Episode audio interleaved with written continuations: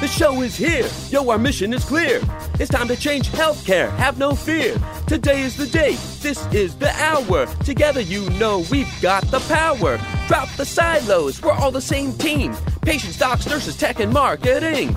How can anyone be satisfied with the way things have always been? Yeah, we've tried. So join us now. Join the revolution. Digital health is the evolution. Status quo, more like status no. Yeah, this is the healthcare rap. Y'all come on, let's go.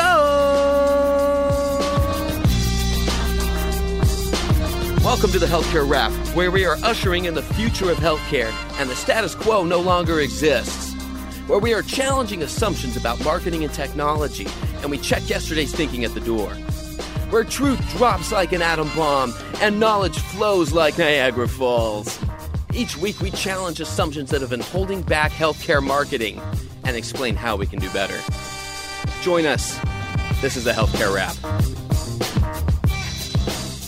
Welcome back. I'm your host, Jared Johnson, ready to share some more provocative thinking for healthcare innovators. Here on the Healthcare Rap, we believe that the healthcare experience has to change, and we're trying to do something about it. We can either stand back and let it take another 50 years, or we can jump in right now. And I think you know how we roll by now. We're not going to coast in neutral, we're hitting the gas. Come be a part of it. Each week, we talk about building the healthcare of tomorrow.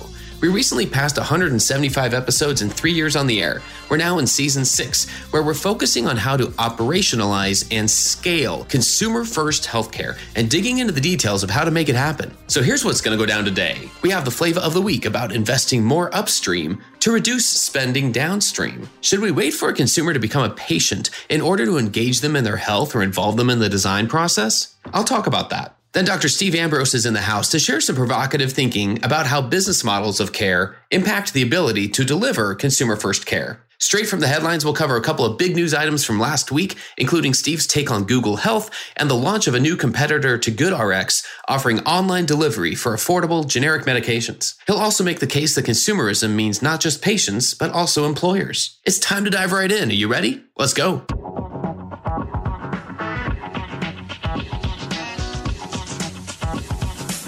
Flavor of the week. Investing more upstream will save more downstream.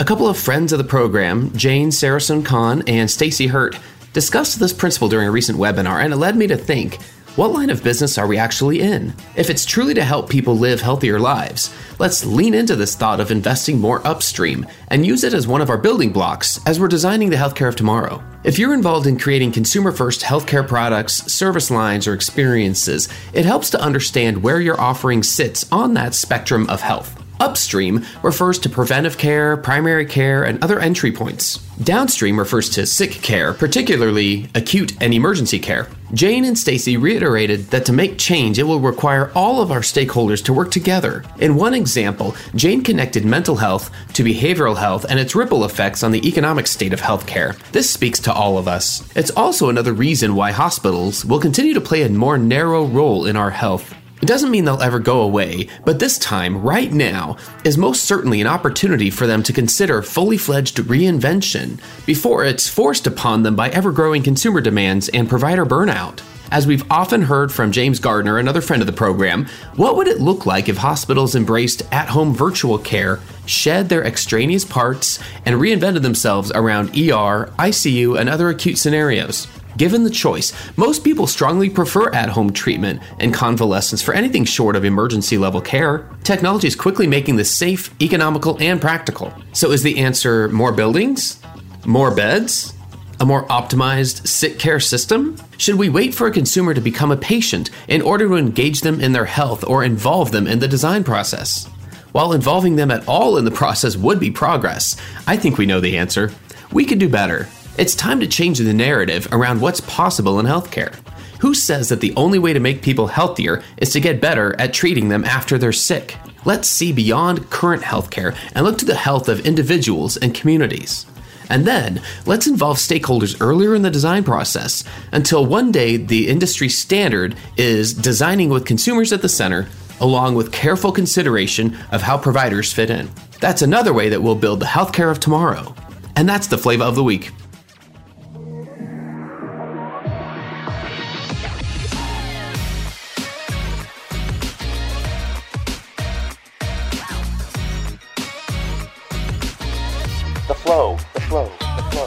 Hey, listeners, I am so excited for today. We've got Dr. Steve Ambrose in the house, and we're going to dig in. When I say dig in, we are going to really get deep on a couple of different sides of consumer first healthcare that we haven't talked about a lot, but they impact everything. And quite frankly, we need to be talking about them more. But a little bit more about Steve before we go any further. I'm really excited. I mean, first off, Steve's one of those that we've engaged so much on LinkedIn that I'm surprised that we haven't met in person, but it's it's bound to happen. It's going to happen. The universe is going to dictate this in some way. But for those of you who aren't familiar with Steve, uh, he's got more than 25 years of experience across multiple segments of healthcare, uh, plus data technology, consulting, and consumer industries. One of the things I really think is cool is how he began his career as a consumer centric clinic managing healthcare provider. He was treating up to 65 patients a day for more than 20 years. And while he was still in practice, he started a HIPAA compliant data technology. It was blending P&C insurer and health payer claims data. It's this convergence of all the things we talk about here, Steve. But let me welcome you first, and then we'll get a little bit more into uh, your origin story. How are you doing? Jared, fantastic. Thanks for having me on the show. I will tell you that uh, being a former podcast host myself, your show is on my subscription list. I don't keep many, and I am definitely spreading the word about healthcare rap. I really love your show, and it's a uh, it's a privilege being on. Thanks for having me. Oh, genuinely, the privilege is all ours, Steve. I mean, the to think back, I have to be careful when I'm talking to former to fellow podcasters. I'm like, I can just geek out on the things we learn and and all the you know talk shop basically as podcasters and for our listeners sake i'm going to do my right. best. I'm going to control myself. But Steve, tell me, what did I miss in the bio in terms of the origin story? Where you're at now, and where's your focus, and anything else I missed? Well, actually, you got a lot of it. I started off my career essentially in healthcare as a, a provider. I owned my own practice, and I understood all about what it was to look at the patient as a genuine consumer because even though I saw, you know, at times up to 65 patients a day and I managed this clinic, in Richmond, Virginia. What wound up happening also was about 40 to 50% of our patient base at any time was self pay. So it was their money, it was their paying. And it was important to have real financial conversations and establish real value, you know, to recognize that pricing and money is a part of value and patient experience, right? So I was doing that back in the 90s. And uh, so I worked till about 2014. During that time, I actually raised money and started a data venture called Claim Catcher. And that technology is actually uh, on the block now to be sold. Hopefully, I'll, I'll get it sold, but it's a a really unique platform that takes payer data on one side, and on the other side, it takes property and casualty injury claim data. So basically, it does two things it helps health insurance companies find out when one of their members has been in an accident and has actually filed a claim with like a Geico or an Allstate or State Farm. And then it lets those other companies, the, the P&C insurers know when they're going through the claim, oh, does this injured person have any past history that could be related? Both those processes on both sides are really not as efficient and as accurate as they can be.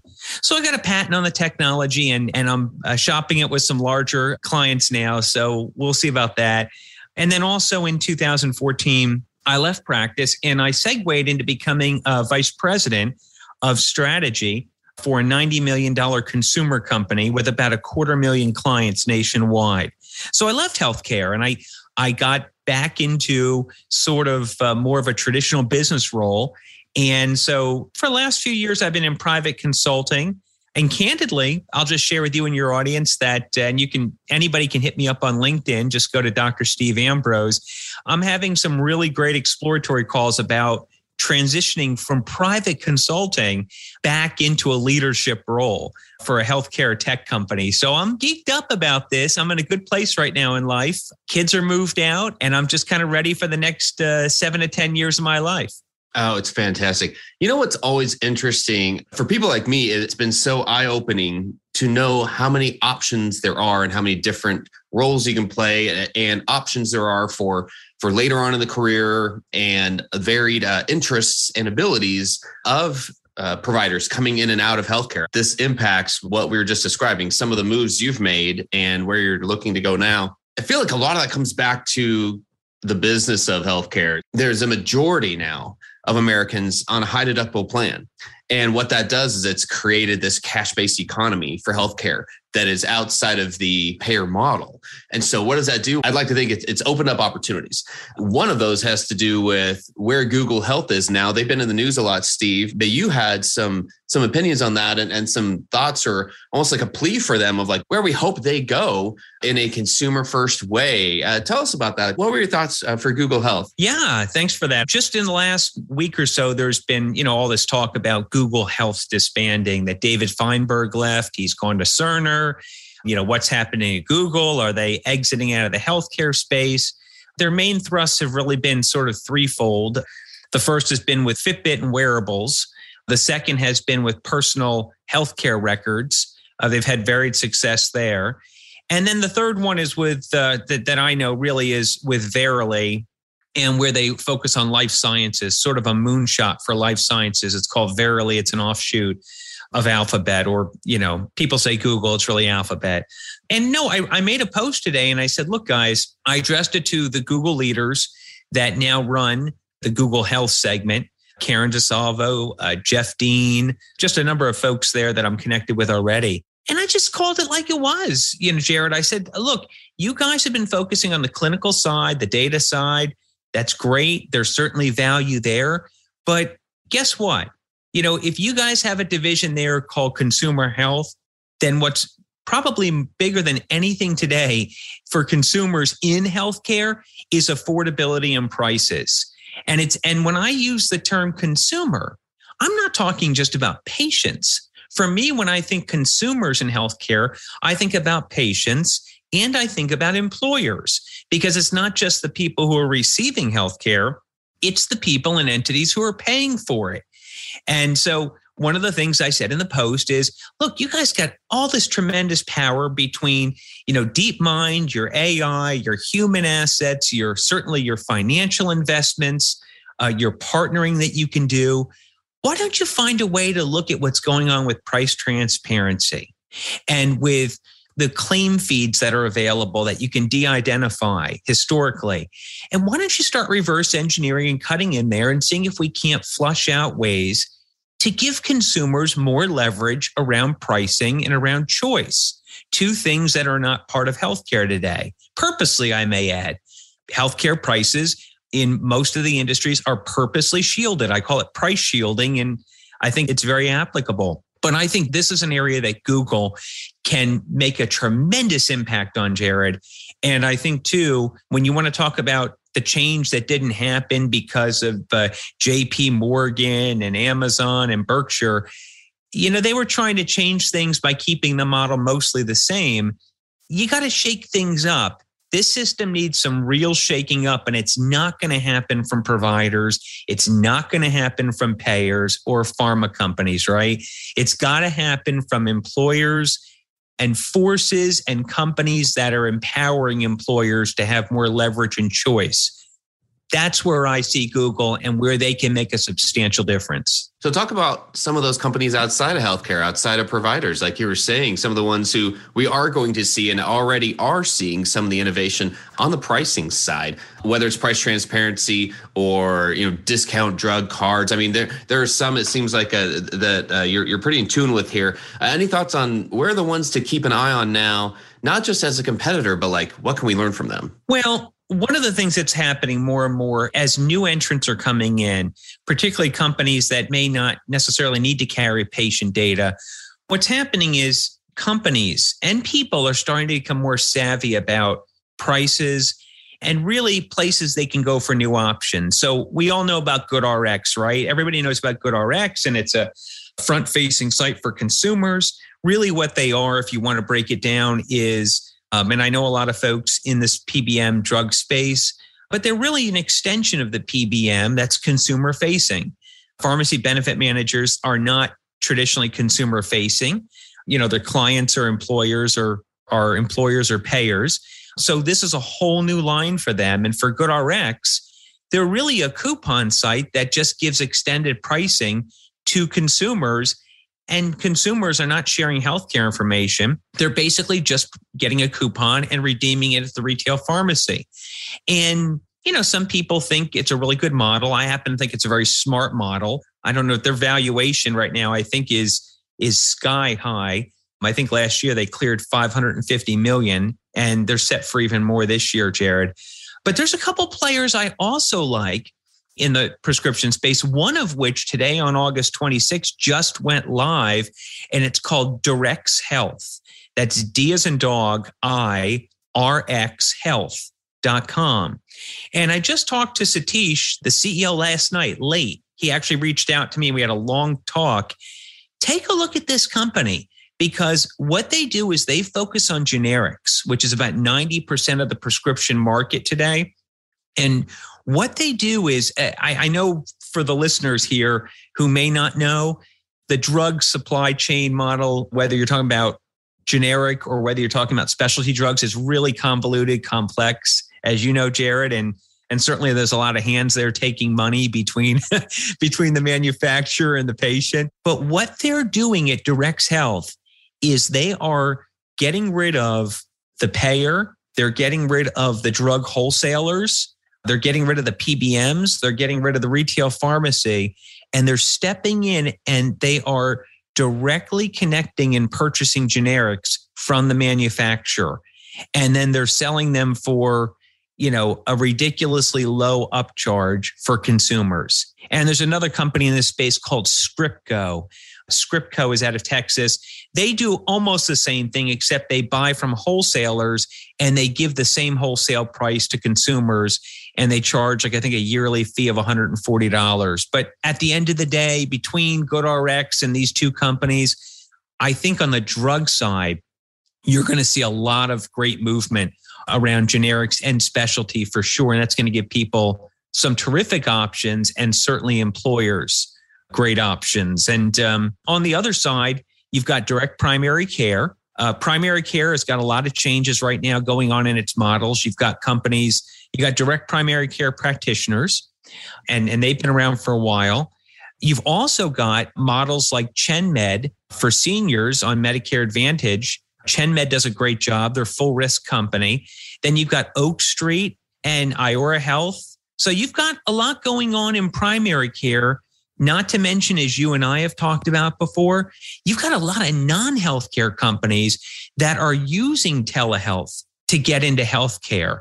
Companies like with like Walmart or Amazon or you're going to soon be seeing i think dollar general is making a big play to hit rural america here with this where they're not necessarily holding the patient healthcare data so much as they are partnering selectively with their existing consumer base that already trusts them right so these are some of the unique models that are out there what you're not seeing sadly. And what I think needs to really be called for are changes in care that involve secondary, tertiary, and ancillary care, which unfortunately is most of the healthcare spending that's happening way beyond primary care. So, because of what you said before, high deductible health plans that are continuously growing in the unaffordability, even by companies now, there's a big gap that's needing to be filled, and it's getting filled in some unique ways.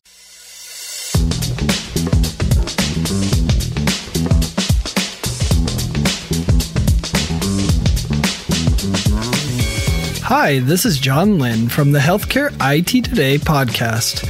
If you like the latest rumors, insights, and happenings in healthcare IT, you'll enjoy hearing my colleague Colin Hung and myself debate and share the latest happenings from the world of healthcare IT. Find the latest episodes or dig into our archive at healthcareittoday.com or search for Healthcare IT Today on your favorite podcast application or YouTube. When it comes to healthcare technology, we love this stuff, and we can't wait to have you join in on the discussion of everything health IT.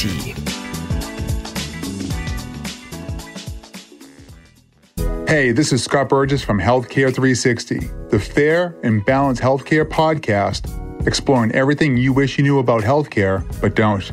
Join us weekly in an open, transparent conversation with some of the biggest names in the healthcare business surrounding this one question and one question only had you known there were other options to exhaust and explore before you traveled down the traditional healthcare route, how would you weigh those options against what you think healthcare and medicine really is? For more information about Healthcare 360 and how together we can help transform lives, visit scotteburgess.com, subscribe to our YouTube channel, or follow us anywhere you enjoy listening. See you there.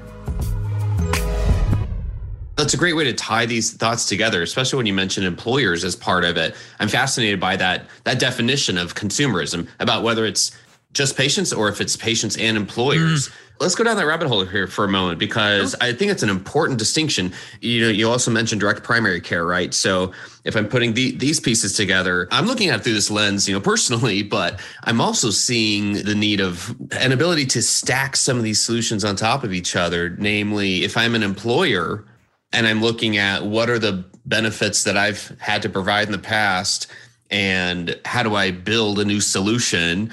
You know dpc could be part of that for my employees but then like you said there there's prescription drug benefits. What do you think on that side of things? Like where should employers even be looking? And and is that accurate to say it's it's an opportunity for them? Okay so let me start off first with uh, direct primary care. One of the things i think that has really held back direct primary care from major adoption is the fact that and this battle's been going on for years and this is a battle about making direct primary care able to be covered under your, eh, your HSA, your health savings account. Why in the world it's not is beyond me. Why you can go into a fee for service model and use your HSA to pay for any copay or whatever and have that properly credited with monies you've set aside, pre tax monies, that's great. Why you can't do that with a licensed doctor who happens to be a DPC doctor, direct primary care, which for the uninitiated, these are doctors that have broken away from the system. They don't bill insurance. They don't bill Medicare. And you go in there and you pay somewhere between, it depends, but somewhere between 60 to $100 a month. And what you get is high level, high quality care that is unlimited. And these doctors are full of heart. They make themselves available. Some of them make themselves available 24 hours a day on their phone to their patients. And they have smaller patient panels. So the average doctor today sees somewhere between 2,000 to 2,300 patients on their quote unquote panel. These DPCs, DPC doctors are carrying somewhere between 500 to 800 patients. So they spend more time with their patients and they can have more meaningful conversations about journey and decisions. And the other thing that's really neat about DPC doctors is they built up an ancillary network of places that will work with their patients on lab tests. Green imaging is a very, I plug green imaging wherever I can. That's Kristen Dickerson's company. She's terrific.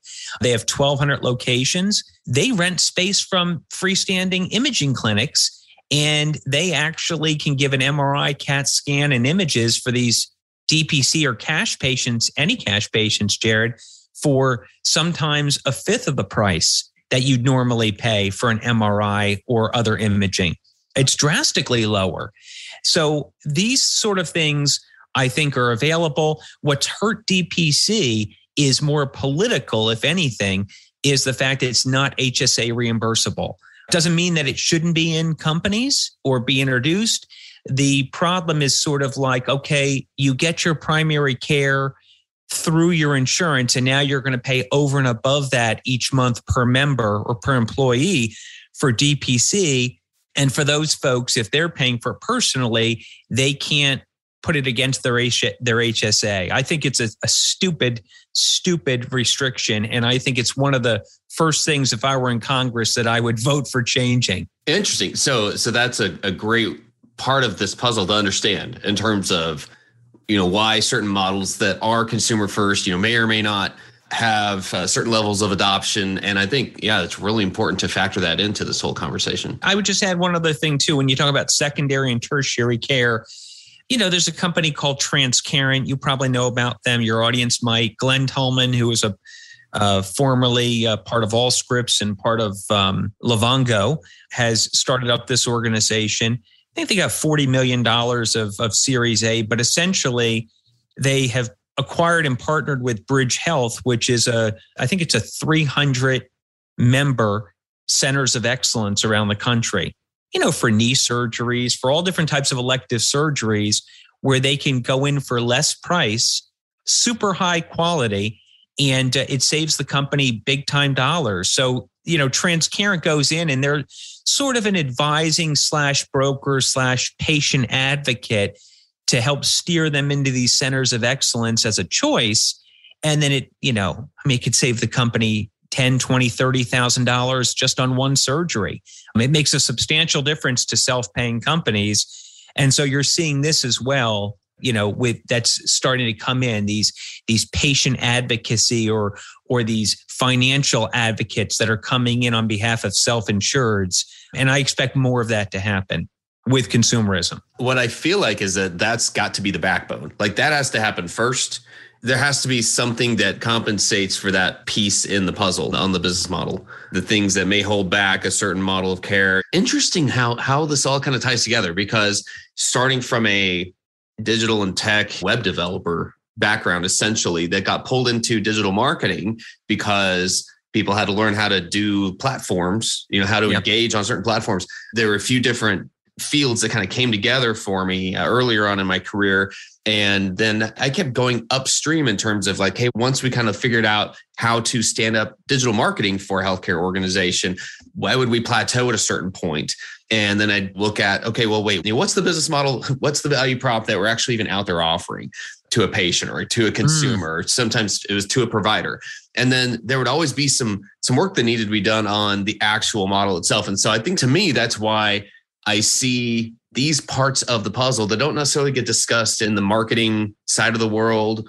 We kind of go with, hey, here's how we improve the system. Here's how we optimize. We I hear that word optimize all the time. We can only optimize so much. And we right. really have to understand how we are being driven to make certain choices as consumers. And I think that's how I tie this all back to the beginning in terms of all these models, like what the actual choices are, greatly impacts how a consumer is going to select their care, how they're going to approach where to even look. That entire process is exhausting. I should add on purpose. The system is designed to be non consumer friendly, it's designed to limit uh, price competition and that sort of thing, like in normal industries.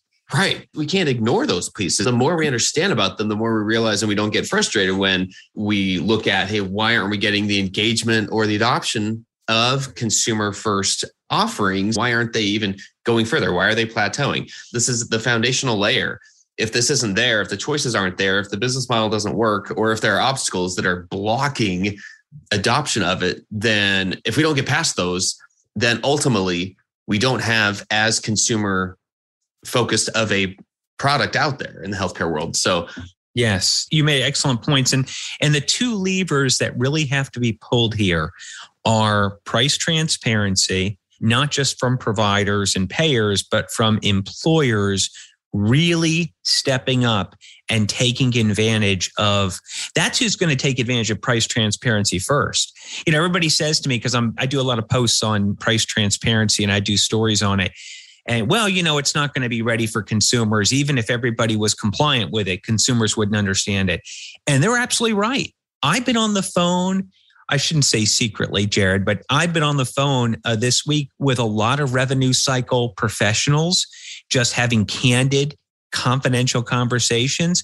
And I'm going to tell you, I have learned a lot about the thought process. And they know the prices that are being set are ridiculous on the charge masters. They know they're putting people in debt. They know what's happening. And they also know that the system is so built up that the margins are so razor thin in some cases for hospitals that, you know, this is the business model.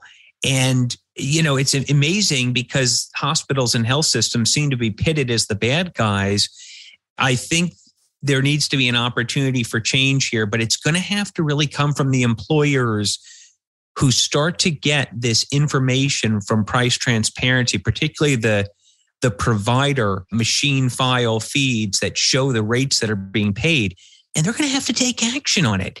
That's the first thing. And the second thing is we're going to have to look at not just how primary care is being redeveloped, because it is, we're going to have to look at new ways that we can really drive down price and cost around secondary and tertiary care, the high dollar cancer treatments and surgeries and the high cost drugs that are out there. somebody's going to have to leverage and really come in from a different area than traditional players to make this happen. It's it's not going to come from politics because price transparency is already starting to get slowed down if you've been reading the news as of, you know, last week. Now they're saying that, you know, they're going to delay penalties for hospitals like they thought they were going to lay them in. It's they're going to delay them. And now it's not January 1st of next year that payers have to become compliant. They're giving payers until July 1st of next year. So everything's starting politically to get kicked down the road a little bit. And it's going to be up to, you know, data companies and employers to go out there and make some things happen on their own. Couldn't agree more. If there's one message you'd like to share with all healthcare organizations, whether it's a, a traditional health system or one of these non traditional entrants that's coming into the market, if there's one message you'd like to share with them about how to create consumer first healthcare products and services, what would you tell them? I would tell them that prices are eventually going to get competed upon and lowered. It may not happen today. It may not happen because you're contributing data. It may happen because Google's doing something, but the data is going to get out and it's going to happen. And you need to recognize as a hospital and a health system, especially in a time where payer mix is important and, and you're quote unquote patient centered, a few things. One, financial experience is absolutely integral to patient experience. You cannot separate the two prices are absolutely going to become more than ever a part of value. You've defined value as quality of care, safety, trust, good communication, great outcomes. All that's true. But the piece you're missing about price is going to come and you need to be prepared for it. The last thing I would say is don't forget where you draw your line in the sand on consumerism. I did a poll recently. 50% of the people, I put it out to health systems and health system leaders, 50% said they would want a chief consumer officer and consumer department. 50% said no. I think a lot of people are thinking that that's the same as a patient experience officer. That's not the same thing. And it depends how you define consumer. Is consumer patient or is consumer patient and all types of payers that you can connect with, like self insureds in your area through direct contracting. How you define consumerism is very important for strategy. And I think to your sweet spot, Jared, more and more patient acquisition and competing on acquisition and journey it's going to be vitally important. And smart health systems and hospitals are going to have to start learning how to connect with consumers and transition them into patients in meaningful ways. Well, Steve, this podcast is all about value to our listeners, and it's safe to say you've delivered a ton of value. And I can't thank you enough. Before we go, I want to make sure uh, listeners have a chance to to connect with you. If they are not connected with you now, what's the best way for them to do that? You've mentioned LinkedIn a couple times. Is that the best way, or is there another preferred platform? How how can listeners connect? The best way is through LinkedIn. I love to connect with people on LinkedIn. You just go to Dr. Steve Ambrose. You'll see my smiling face. I'm uh, certainly no Brad Pitt, but uh, if you can get past that, we'll connect and uh, and go from there. And uh, and also, I did want to mention too, just before we go, just in the timeliness here, just a shout out to all those people. It may not be healthcare related, but you know, just all those people in Afghanistan that need our prayers, our soldiers, as well as the people that are suffering with COVID here. Just a time, I think, to take a few seconds maybe in, in your day and in your listeners' day and maybe just say some prayers or put out some good thoughts to things even outside of uh, what we're talking about today. Uh, what a great great sentiment. I'm glad you mentioned that. I'm glad you brought that up. There is so much going on in the world. And there's so many people who need our thoughts and prayers. So thanks for ending on such a great positive note for us, Steve. Stay safe, stay well, and can't wait to keep up and, and follow everything you've got going on. Thanks for sharing so much with us today. Thank you, my friend. Feelings are mutual. Ed Marx here with Digital Voices, the only podcast for chief digital officers across all of healthcare and life sciences. Digital Voices is about the voice of the patient, the provider, the payer, pharma, big tech, retail, public health. Really, any part of the healthcare and life sciences ecosystem, that's the digital voice we want to capture as we learn and break barriers across the entire spectrum. Join us weekly as we drop our pod.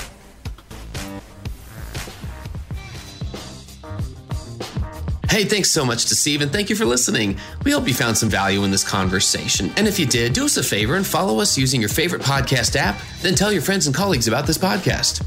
If you like what you heard, please spread the word. Healthcare Rap is a member of the Shift.Health Content Network. Folks, if you enjoyed this podcast, you're going to love the other shows in the Shift.Health Content Network. Go check out the latest podcast in our network called Hello Healthcare.